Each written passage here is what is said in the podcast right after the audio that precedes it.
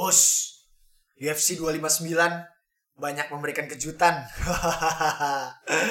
Gila-gilaan. Di episode kali ini kita akan ngasih reaction untuk pertandingan yang terjadi di UFC 259 nih guys. Ada Jan Blachowicz yang berhasil mempertahankan gelar juaranya ya kan di kelas light heavyweight melawan Israel Adesanya.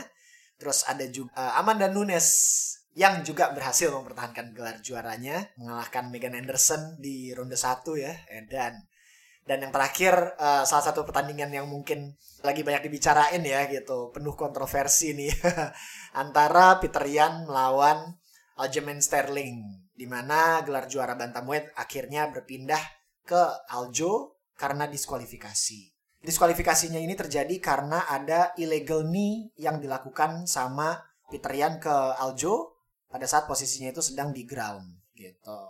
Sekarang kita bahas yang adesanya uh, lawan uh, Jan Blachowicz dulu ya. Hmm. Hore!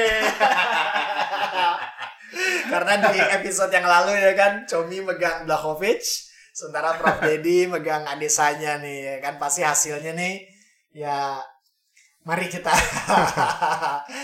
gue penasaran sih gue gue sendiri penasaran mau denger uh, reaksi dan komentarnya mereka nih ya jadi yang jelas ternyata hasilnya tidak ada finish ya decision yes dan kalau menurut gue Adesanya menang dua ronde pertama terus ronde hmm. tiga empat lima itu yang menang Black Office ya okay. khususnya dia dapat takedown kan beberapa kali ronde empat yeah. lima kalau nggak salah ya yeah.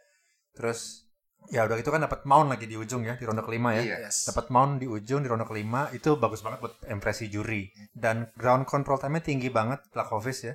Sedangkan emang ada sana emang nggak pernah ada rencana mau take down karena itu emang nggak pernah jadi game-nya dia dia nggak yeah. pernah mau take down. Bukan emang forte-nya ya? iya bukan forte-nya dia. Meskipun dia mungkin juga sebenarnya nyaman-nyaman aja.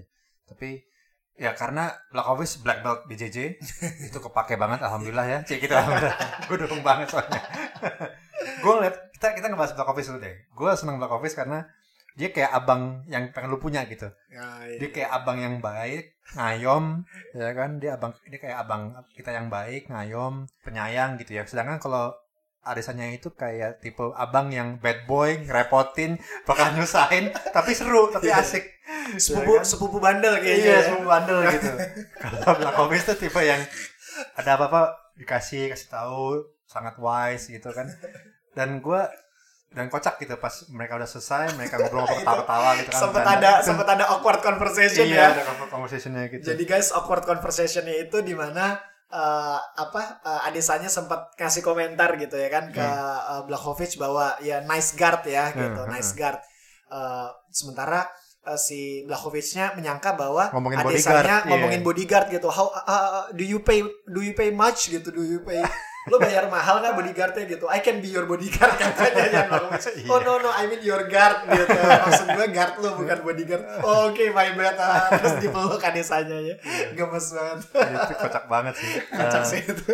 tapi kalau dari aspek fightingnya kita ngelihat defense-nya si Blachowicz bagus dan sabar dan nggak terlalu rush ya karena hmm kalau Paulo Costa kan cenderung agak rush makanya kemarin kena counter dan yeah. ya kalau menurut Profi dulu deh gue agak kalau kalau menurut gue ya emang bener gamenya dari si Blakovic itu sendiri udah bener ya maksudnya dia di ronde-ronde awal um, dia emang agak kesulitan untuk melakukan uh, takedown ya waktu itu okay. dia sempat nyoba juga cuman uh, nggak hmm. uh, berhasil dapet sampai akhirnya di ronde ketiga dia bisa masuk uh, ronde ketiga ya dia bisa masuk ronde tiga dan empat bisa dapat terus uh, ronde 5 juga sama um, apa uh, ya itu emang gue rasa emang game yang harus dimainin sama sama itu sih sama Blakovic karena hmm.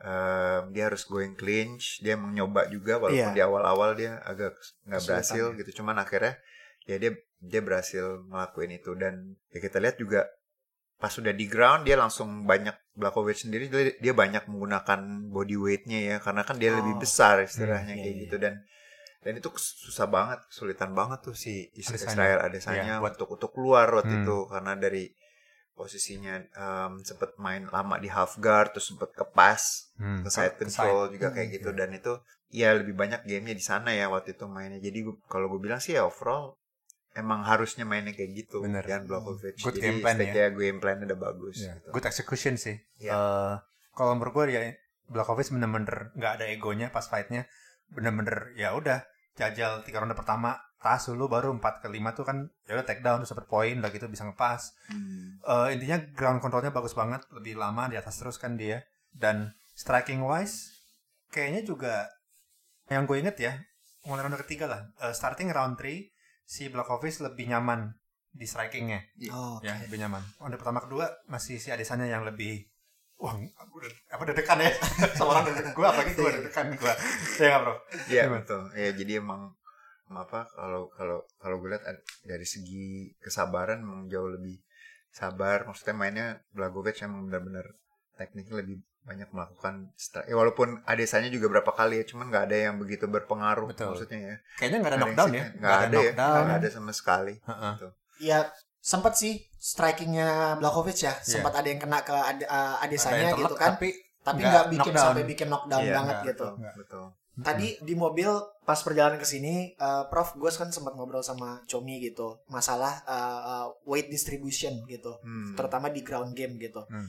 Ah, ini kalau yang lo lihat memang pengaruhnya tuh kayak gimana sih pengaruh weight distribution pada saat ground game, khususnya di di case-nya Blakovic lawan Iya, kan bagus banget Adesanya nih. Ah, ah. Eh, ya udah pasti kan di sini eh, kalau dari segi weight udah pasti Blakovic lebih berat ya, Lebih pasti ya. dan lebih tebal dan ya ini tentu berpengaruh juga ya pada saat apalagi bisa dibilang skill jujutsu skills jujutsunya ya bisa bilang ya berimbang lah berdua main di bawahnya gitu tapi yang menjadi advantage untuk Blakovic karena dia lebih berat dari kayak gitu Hmm, lebih berat dan em, pas dia main itu kita lihat ada berapa dia dapat posisi half guard si Adesanya dapat half guard Hmm. jadi main striking striking striking dia coba pass dan itu dapat nah dari situ dia emang udah bener-bener dapat side control dia udah main positioning aja main posisi Oh, oke. kayak gitu Iya, terus bener. coba striking dia nggak dia juga nggak Blakovic sendiri nggak coba untuk apa ya buru-buru untuk Submit mencari atau submission atau iya. mencari ground and pound dia Iya. hanya mungkin short short elbow short Iya. punch kayak gitu aja dari side control jadi gue rasa emang ya ya bagus karena kalau dari segi poin sendiri itu Hmm. juga pasti lebih lebih apa lebih banyak Kasih unggul poin ya ya. lebih unggul Blakovic pada saat di bawah dari ground controlnya kayak gitu jadi emang sangat berpengaruh kalau weight distribution apalagi lawan orang yang jauh lebih besar dengan memiliki skills jujitsu yang bisa dibilang berimbang lah Oh, gitu oke. dan Gitu. apa ya sayangnya pas dapat mount tuh pas ronde terakhir apa pas rondenya habis kan Iya. aduh kalau dapat mount tuh kasih let's say let's give it another 30 seconds saja itu bisa-bisa selesai Iya. tuh Iya, entah iya. mungkin Striking. Karena udah sempat kena Oh, oh, udah berapa dapat kali mount. kan palanya. 5 seconds tet ya ilah Iya. terus gak usah bisa kena KO lah atau mungkin adesanya make a mistake by turning his back bisa dapetin backnya adesanya ya kan Iya, bisa dapat betul. choke atau bisa dapat apa tapi waktunya habis ternyata Indonesia yang budiman jadi ya Tapi bisa dibilang gini gak sih? Karena sempat ada komentar juga gitu ya bahwa kayak from now on gitu ya kan mulai dari sekarang orang-orang udah tahu nih kelemahannya desanya. hmm. Iya. ini yang harusnya Nah. dieksploit oleh Romero sebenarnya dari awal Oh, harusnya Romero exploit itu dari bawah apa dari awal take down kayak ya Iya. karena Romero punya skill tersebut. wrestler ya. kan dia dia Iya. wrestler yang sangat kuat Iya. ya tapi entah kenapa it was so boring dan Romero juga karena mungkin dua-duanya sama-sama counter striker Hmm. Iya. Oh, jadi bukan tipe yang initiate betul serangan ya. betul dia mengkau Chris Whiteman pakai flying knee Oh iya, itu kan counter iya iya. si Whiteman mau take down apa apa terus Di counter flying knee kan di Ini, counter kan iya. nah em, ya gitu jadi harus punya take down em, yang rate yang tinggi biar bisa nge-exploit weaknessnya siapa namanya Adesanya Adesanya. ya tapi gue gue sih seneng banget sih uh, Black Office menang Iya. biar ya biar kembali lagi dia selalu dia jadi underdog kan di sini Betul. bisa Iya, dibilang dan dia membuktikan bahwa dia emang layak di situ sih. layak di situ ya di kelas itu emang benar-benar Nah, ngomong-ngomong soal la- kelayakannya Black Office di situ, gue inget banget wawancaranya si Black Office cerita dia bersyukur dia kalah sama Thiago Santos. Karena waktu itu setelah itu dia jadi lebih termotivasi lagi buat latihan lagi dan lebih pinter dan ah, malah jadi teman baiknya si Thiago Santos juga. Thiago Santos gitu. juga. Mereka Oh, gitu. latihan bareng heeh, gitu. Dan emang orang eh, itu dia orangnya bijaksana banget ya. kayak abangnya yang punya kayak dimiliki oleh semua orang gitu ya. Ada kayak om yang pengen dimiliki oleh semua orang gitu ya. Eh, itu sih yang menurut gue kita bisa ambil pelajarannya dari situ. Buat dari Nah, untuk Adesanya sendiri nih, dia di wawancara post fight juga dia bilang bahwa I'm gonna watch the tape. I must watch my tape later on gitu kan Hmm. very soon gitu. Dia dia harus ngelihat rekaman fightingnya dia sendiri gitu kan untuk mempelajari kira-kira apa yang bisa diimprove nih gitu. Nah, kalau dari Prof Dedi sendiri nih, terutama lagi-lagi soal ground ground game nih, kira-kira yang harus diimprove dari Adesanya itu apa sih Prof? Iya, kalau aja? kita lihat sejauh ini tuh kalau Adesa Ad- Adesanya tuh bisa dibilang ya mirip-mirip kayak Connor. Connor tuh groundnya nggak begitu banyak main. Oke. Takedown defense main atas. Nah itu Hmm. sama kayak Adesanya juga kalau menurut gue. Jadi dia emang lebih banyak takedown defense, stand up. Jadi fight striking di atas mainnya kayak Oke. gitu. Nah ini kan udah kebukti juga dari melawan Blakovic.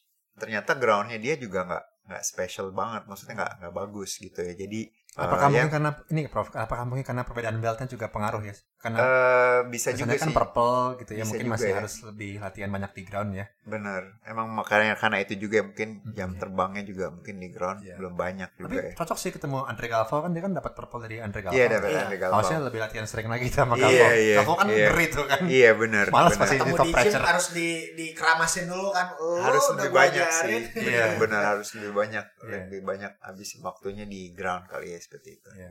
Tapi stamina-nya Adesanya bukan abis di ground kan kalau lihat secara Enggak stamina sih, dia enggak. enggak sih. enggak- Emang nggak bisa kabur aja ya? Emang nggak bisa escape emang, aja. Emang Bisa segitu, escape aja. Emang segitu tightnya ya. Iya, berarti ya. iya. Dan dia sebenarnya nggak kecapean. Di ujung pun juga nggak kelihatan gas out ya. Nggak kelihatan. Meskipun Nggak ada yang kabur, gas out tapi sih. Nggak ada yang iya bener. Nggak ada yang gas out sama sekali di situ. Oke. Eh agak sempet Blakovic agak mukanya agak kebuka mulutnya. Mulutnya yang nggak kebuka Iya, ya. berdiri ya. Ah, ah, ah. Eh kalau nggak salah habis ronde-ronde ronde, akhir ya. ronde kelima awal apa ronde Iya. keempat Eh, awal gitu.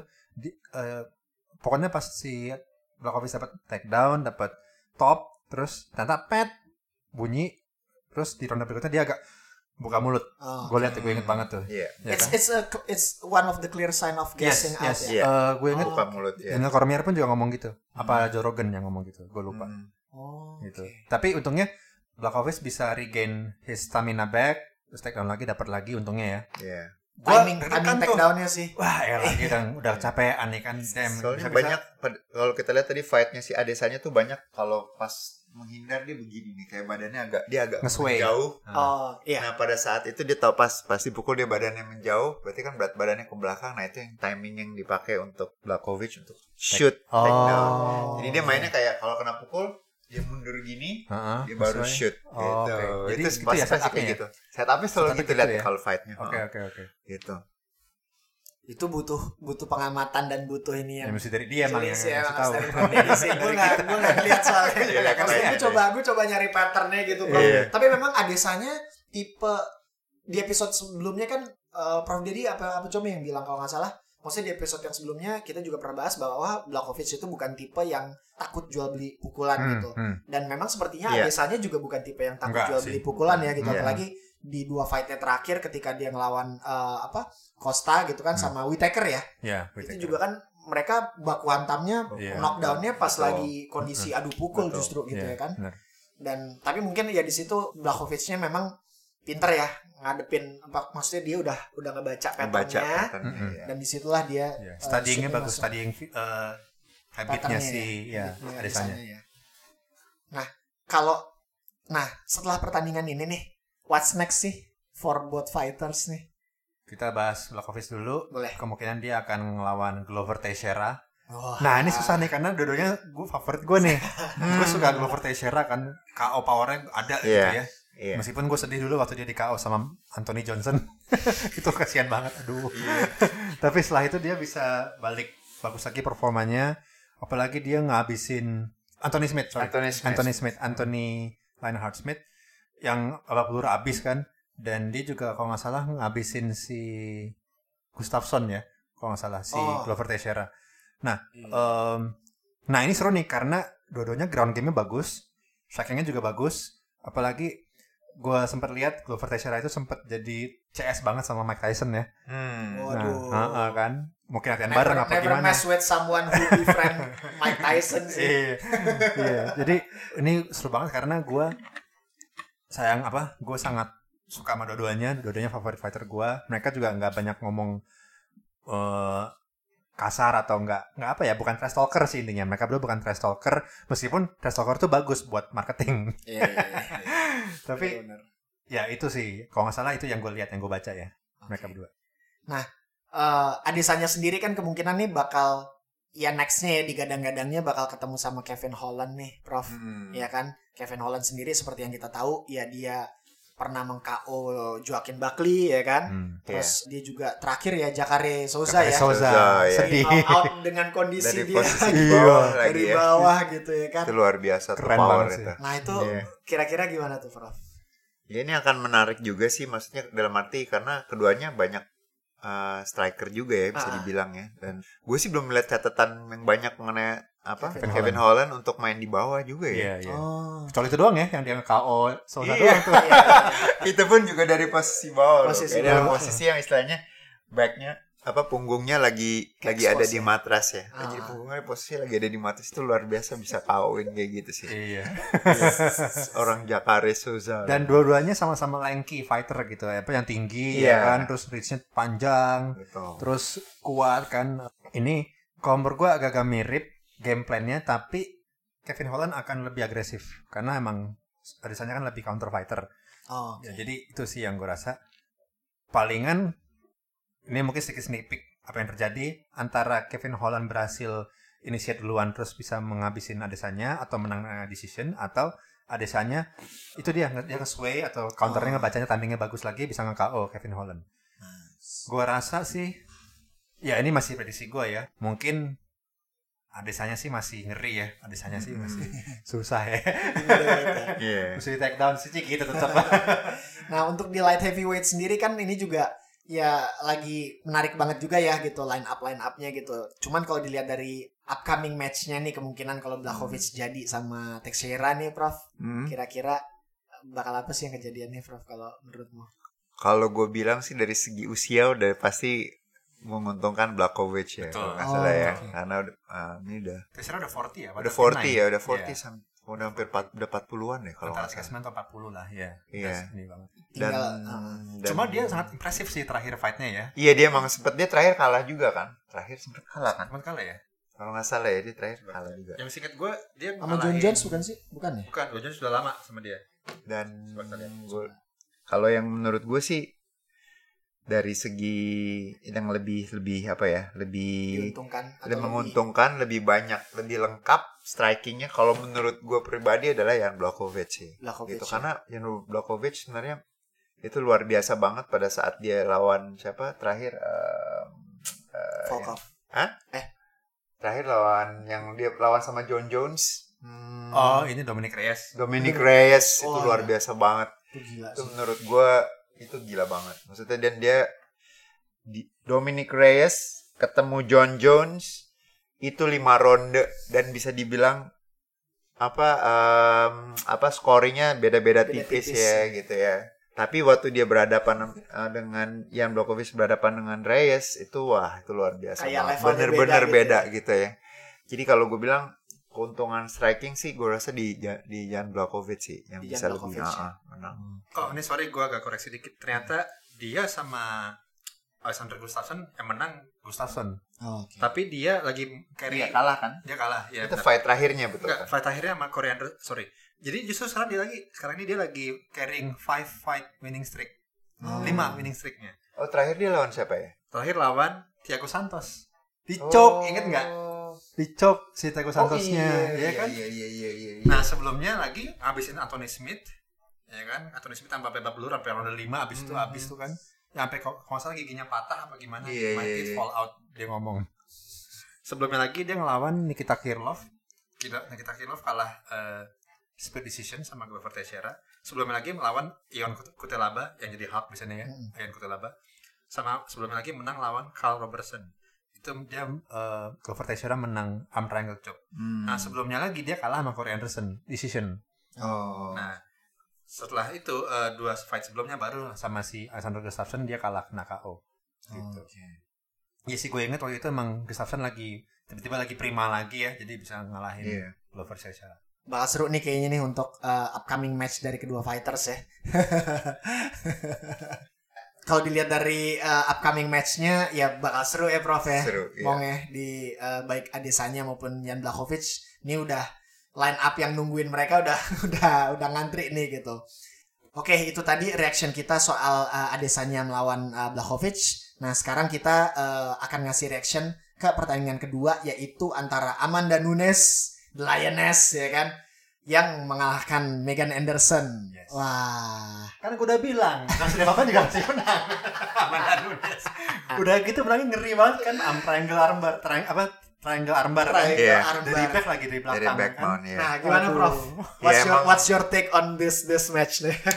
Ya dari awal sih udah kelihatan banget strikingnya juga berapa pukulan maksudnya pukulan crossnya atau straightnya masuk itu yang bikin telak banget Iya. yang itu yang bikin Megan Anderson tuh udah kayak ah, bisa dibilang dia nggak tahu mau ngapain lagi sampai akhirnya di take down. Itu emang bener dari strikingnya jauh jauh banget ya Iya. maksudnya.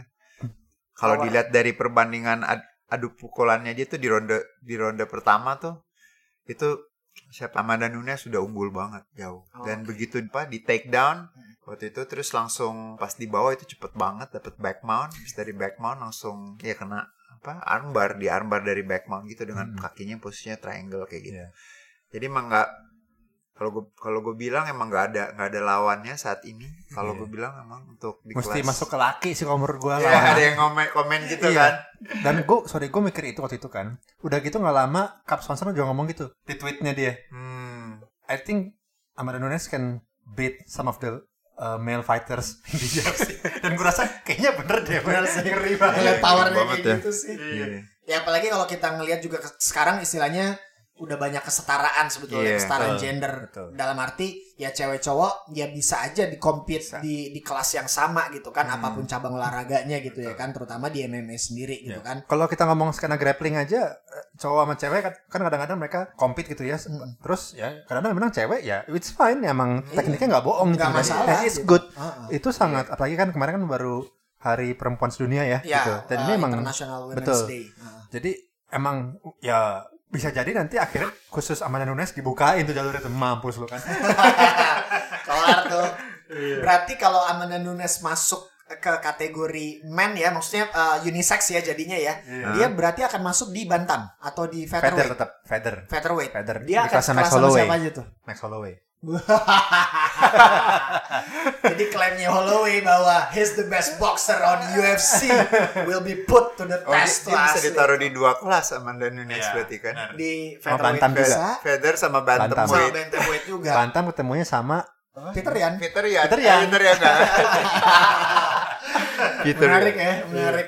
dan Ki- ini kita support ya. Kalau misalnya Support. itu kita termasuk yang support ya, Prof. ya. Support. Kita support Amanda support banget, Nunes masuk apa tarung sama uh, fighter-fighter cowok sih gue support, support banget buat. Gue lihat kita agak mundur dikit pas fightnya Mike Anderson kemarin sama Nunes. Mm-mm. Dia kaku ya, Prof ya. Dia tiba-tiba kayak kayak ngeblank, stiff, ngeblank. Hmm. Bahkan sempet akhirnya dia dijatuhin sama Nunes pakai badannya di- dilempar doang, kakinya tuh lurus inget nggak? Iya. Kakinya lurus begini kan, jatuh gitu.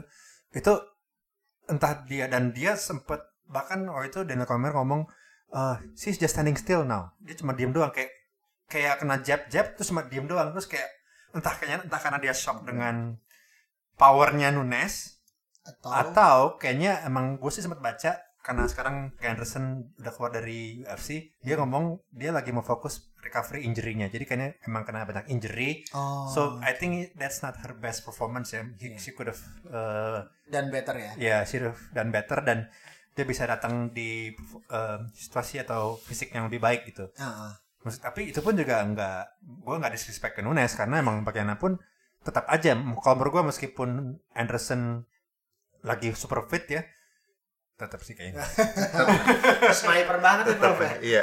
It's it's very fast ya. Iya, Maksudnya cepet banget. bener-bener satu dia superior di dua Heeh. itu di dua di uh, striking dan di striking ground. dan di ground. ground. Iya, Iya. gitu. Kan gue udah bilang sudah ngapain Nah, berarti kalau dilihat dari kelasnya sendiri kan bisa dibilang kan Megan Anderson eh, ya akhirnya decide untuk eh, keluar dari UFC ya gitu. Dia quit dari UFC karena memang ditengarai bahwa kelas featherweight akan di dihapus gitu. Hmm, Lebih karena iya. memang line up-nya atau Rosternya. rosternya memang emang lagi nggak ada untuk Iya. saat ini gitu kan. Mhm. Di mana hal tersebut ya akhirnya bikin kita eh, aware bahwa ya nggak ada opsi lain buat Amanda Nunes selain ya cleaning up the the bantamweight division kan Betul. gitu. Nah, kalau dilihat dari uh, future-nya atau next fight-nya kira-kira siapa nih yang bakal ketemu sama dia? Nunes ini kalau nggak salah tadi kan gue ngomong gue gak lupa Iya. juga nih. Nunes akan ketemu Juliana Pena. Juliana Pena Hmm. atau Valentina Shevchenko ya melawan Jessica Andrade. Jessica Andrade. Oh, oke. Gue sih lebih seneng kalau dia ketemunya sama entah Shevchenko atau Andrade sih kayaknya lebih seru sih. Oh, Juliana Pena lagi nggak ini ya Iya, maksudnya cepet- Juliana Pena lagi nggak ini ya, Uh-uh. apa? Nggak performanya nggak Kalau nggak salah singkat kita Shevchenko sih. ya, Harusnya Shevchenko ya. Sih. Iya, Karena Shevchenko paling seru. juga dua kali main udah kan Amanda, Amanda Nunes Iya. cuman ya yang terakhir sempat kontroversial mestinya ada yang bilang um, Shevchenko yang menang tapi em, apa eh ya mudah-mudahan sih ketemu lagi gue rasa tuh yang paling bisa ngimbangin juga deh Amanda Nunes lawan lawan Shevchenko tuh cuman dia yang bisa ngimbangin dari gitu. segi teknik atau Tekniknya. stamina ya. tek apa tek eh, teknik eh, stand up strikingnya strikingnya bagus banget kalau sih take downnya juga bagus banget Shevchenko main di bawahnya juga bagus banget gitu Iya. dan dia kalau nggak salah dia ngalahin Juliana Pena juga kalau nggak salah di submit kalau nggak salah dicok. Iya Cok sama apa? si sama si siapa Em, itu Em, Shevchenko Iya. Benar. Tapi kalau dari yang teman-teman ingat nih, kapan sih terakhir kali kalian ngelihat Nunes. Nunes. Limpungan. kelimpungan? Nggak pernah. Minimal hampir minimal hampir mukanya lumayan nggak keruan deh. Gua nggak inget sih karena terakhir terakhirnya dia kalah itu kan lawan Kat Zingano. Hmm. Oke. Ya kan. itu udah lama Itu udah lama banget ya. banget 2014 apa? pokoknya bisa sampai sampai benar-benar lima ronde ya kalau nggak salah ya lawan Shevchenko Iya. yang benar-benar judge decision dua-duanya dua-duanya kalah judge decision nggak nggak Oh, nggak ada apa istilahnya Nggak ada eh, finish. nggak ada Oh, finish oh, gitu oke. kalau yang lain kan rata-rata finish semua Iya. Iya. ya Holly Holm siapa semuanya kan Rousey, Cyborg bahkan. Ronda Rousey iya Rousey gitu Iya, semuanya dia finish sama dia. Emang ya harusnya rivalnya ya sama Shevchenko. Udah dua kali kan ya, Prof ya? Udah dua kali iya Berarti trilogi ya yang ini. Bahkan nanti itu trilogi. iya Allah. mudah-mudahan sih ketemu lagi seru Hmm. Tapi kalaupun ternyata Shevchenko kalah sama Andras, yang mungkin nanti yang fightnya Andras, gue terus terang baru tahu Andras itu pas ketika dia ngalahin si Nama Junas. oh, sama Jonas yang Iya. dibanting itu. tapi dia emang emang kuat sih cuman kayaknya kalau technically kalau gue Iya, suruh milih betul. striking wise dan semuanya. gue tetap Iya. pilih Shevchenko iya Iya, iya. Ya Andrade bener ya kuat aja sih kayak Kuat. It's like Badak sih. orangnya tahan pukul gitu maju terus Oh, kayak oke. gitu sampai terakhir ya kena kena sama siapa di KO juga ya sempet ya terakhir ya sama si ini ya Pas nama Junas Oh, iya. yang bukan eh Andrade sempet di KO juga sempet kalau nggak salah sama Sama Zhang Weili, sama Zhang Weili. emang Zhang Weili Iya. ya iya ya Sama Zhang Weili KO. Iya. Cepet kan itu? Iya, iya, ronde satu, ronde satu. Iya. satu kena clinch, kena Iya. knee. Iya. Terus Wanjir the first Chinese UFC Iya. fighter ya kan? yang Gila. bisa iya Champion. KO betul yang gue sempat mikir eh, videonya dicepetin kali enggak emang secepat itu. Iya. Gue juga kaget banget sih. Ya. Oh wow, oke. Ya. Iya. Tapi nanti akan seru juga nih kalau misalkan nama Yunas ketemu, sorry nama Yunas ketemu sama si eh, Zhang Weili. Yes. Wah, itu juga seru. Iya, juga, ya. itu seru tuh itu seru Gue kemarin begitu eh, pertama kali ngeliat posternya langsung gue forward ke Prof Dedi ke Comi gitu kan Hmm. bahwa wah ini Zhang Weili lawan nama Junas nih bakal jadi upcoming fight yang kalian harus nonton sih guys. Hmm. Octagoners harus nonton banget sih ini sih. Wah gila, bakal gila sih.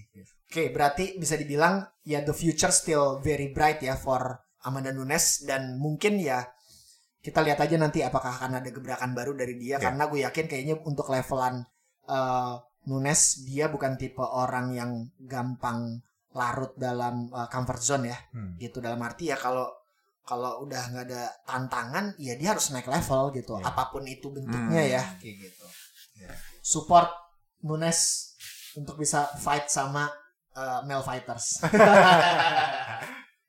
oke itu tadi reaction kita uh, untuk uh, matchnya Amanda Nunes lawan Megan Anderson Uh, dan sekarang kita beranjak ke match yang terakhir uh, yaitu Peter Yan melawan Aljamain Sterling. Wah, Hmm. ini partai yang sangat kontroversial ya yang sampai sekarang uh, para MMA enthusiast, uh, komentator, analis, fighters, netizen ya kan. Iya, keyboard warriors.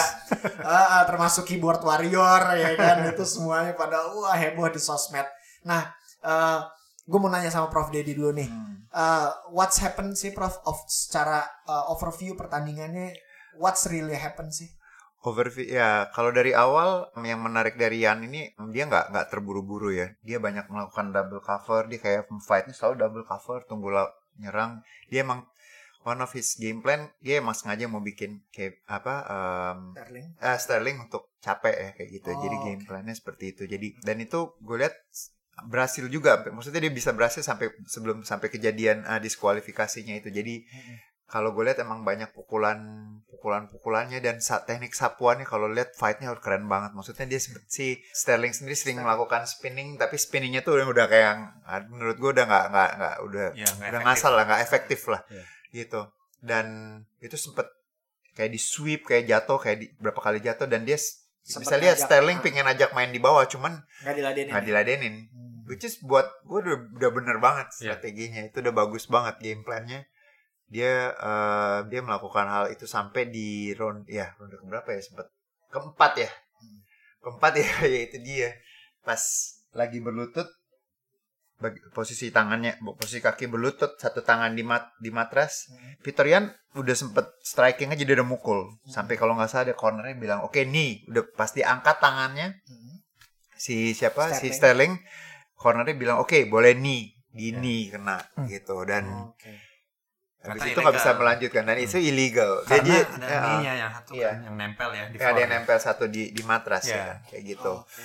dan yang dari situ yang gue cukup surprise sih mungkin apa gue nggak tahu Peter Yan nggak tahu peraturannya apa, atau apa itu kan dia ide- basically udah diskualifikasi dia udah it's biar gimana pun itu salah sih sebenarnya Iya, si Peter Yan itu salah Iya. Eh, ya intinya ya jadi basically yes Yang, yang Eh, itu it's illegal it's Oke. illegal illegal knees dan emang udah seharusnya si siapa si Aljamain Sterling nyatakan pemenang walaupun Sterling sendiri dia ngerasa ah gue nggak mau menang kayak gini nih Iya. kayak gitu Dia sendiri kan nggak mau pakai sabuknya kan nggak mau pakai nggak sabuknya sabuk. juga dan Oke. dia emang ya Meskipun dia pasti akan kalah ya. Kita Iya. semua tahu ya. Maksudnya ang- dari jauh segi di, poin sih kalah loh jauh banget angkanya Oh, oke. dari segi poin. Em, strikingnya, takedownnya semua ya. Iya. Yang Ga- dia- game plannya nggak jalan sama sekali atau gimana? Kalau dari yang Totally different kelas sih kalau Iya gua sih. Terian ternyata ya. Oh, gue gue liat strike strike pukulannya tuh bener-bener akurat terus kalau gue lihat si Peter terus itu kenceng banget Ngeri men, gue nonton ah, anjing nih. Liat mukul ya itu terakhir cepet lawan Aldo kenceng. aja, oh si Aldo aja begitu. Iya, ngeri Iya. banget. Iya. Nah yang gue surprise maksudnya terus oh ya ada satu lagi interview waktu itu Dana White dibilang katanya at that UFC 259 banyak yang ini loh apa judge-nya ngasih poin salah Iya, betul. dia. Iya kan? Dia Ah. bilang "Wah, mestinya nggak seharusnya dapat poin sekian sekian sekian Iya, itu banyak uh, fight-nya. Jadi yang sampai fight-nya Adesanya sendiri juga dibilang dia bilang oh ini apa dia bilang katanya ya ini decision-nya kita nggak- harus judgingnya harus dibenerin lagi gitu dari segi score poinnya banyak yang yang apa yang nggak benar iya. gitu Mm-mm. Tapi itu kan subjektifnya Dana White aja sih. Iya Semoga sih. memang bisa jadi memang bener. Ya karena kan gue yakin juga dia pasti punya favoritism ya Iya. ke fighter-fighter atau ya itu dia. Makanya butuh judge tiga karena let's say the three of us nonton bertiga gitu kan. Bisa jadi gue bentar kadang-kadang kita semua kompak mikirnya yang menang si ini. Iya. tapi kadang-kadang oh enggak ah, kayaknya yang menang si ini. Ya kayak gitulah jadi emang it's a tough Iya. never leave it to the hand of the judges. Intinya kan Iya, itu ya. intinya itu sih betul. Hmm, benar ya. Kontroversinya sendiri boleh diceritain nggak mong Eh, ke teman-teman Octagoners nih? What what's what's what's going on? Ini jadi gue ulangi sekali lagi ya. Kalau nggak salah yang gue inget tuh yang paling menjelaskan semuanya itu Paul Felder bilang pokoknya anything beside your souls touching the mat it's illegal to get kick on the head gitu Or knee. or knee on the head ya. Oke. Jadi kalau ada lutut atau ada tangan yang tentu eh, kanvas terus lo kena tendang atau kena di kepala itu illegal karena ini bukan one FC bukan one pride juga. Ya kan mereka eh, di sini mereka lebih karena is an international sport juga mereka lebih jaga itunya mungkin ya. Yang jelas itu illegal dan gue yakin emang emang udah nggak bisa bangun. Maksudnya si Aljamain Sterling kena it- itu posisi yang lo di bawah lagi lagi jongkok ibaratnya. Itu tinggal kena lutut udah pasti semua orang juga nggak mungkin bangun.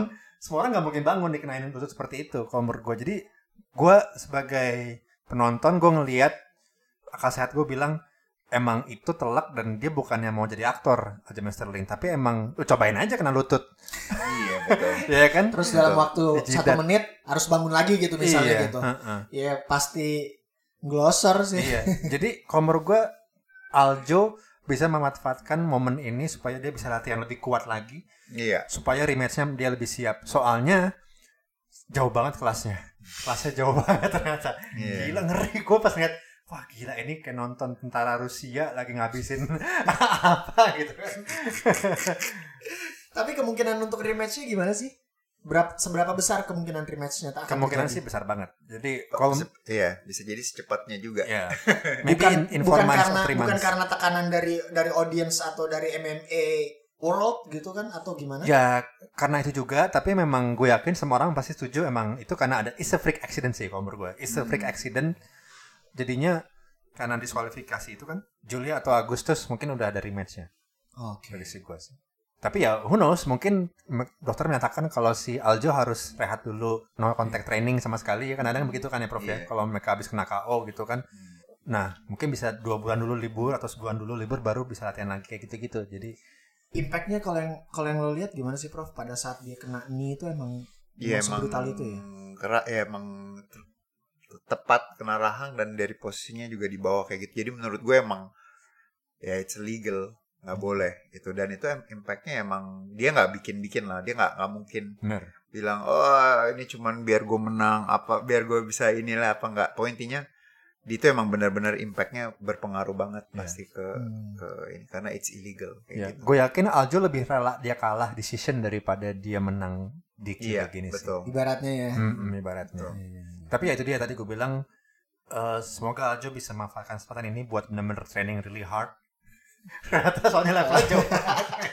Dude, lu kalau kayak gitu lagi temu sama Peter Yan, Lupakan ya. sama lagi deh kemungkinannya Iya, hasilnya. Dia ini kan bener-bener kayak jadi Rocky Balboa dulu deh atau latihan Iya. gunung apa gimana Prof ya? benar benar benar. Apanya ya? Strikingnya Ah, kalau menurut Semuanya. Kalau apa ya Prof yang sih. harus yang harus digeber? si itu eh strikingnya sih yang pasti main atasnya tuh jauh banget harus jauh lebih jauh lebih ya maksudnya dari akurasinya apa itu jauh lebih bagus eh, Peter Yan sih terus powernya juga powernya juga gila man. Iya, Iya. ngeri. Kalau nggak salah, Oh, kalau nggak salah knockdown berapa kali ya? Knockdown Hah? berapa kali? Oh iya udah berapa kali Kena Jatuh. knockdown. Semua sih clinching juga jatuh kan di take down ya. di sweep man Di sweep, di sini. Sasai foot sweep ya. Wah, jatuh Iya.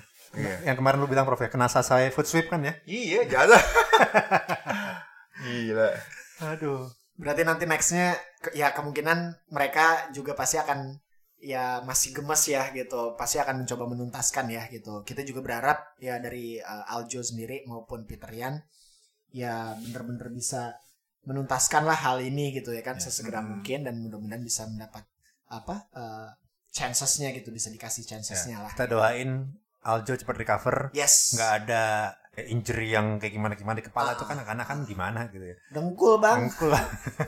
Ada concussion ya katanya kemarin kan sempat ada geger otak ya Iya iya. concussion Itu juga. Gitu. Iya. Kayak gitu Makanya semoga ntar eh, sehat semua yang penting amin. Amin.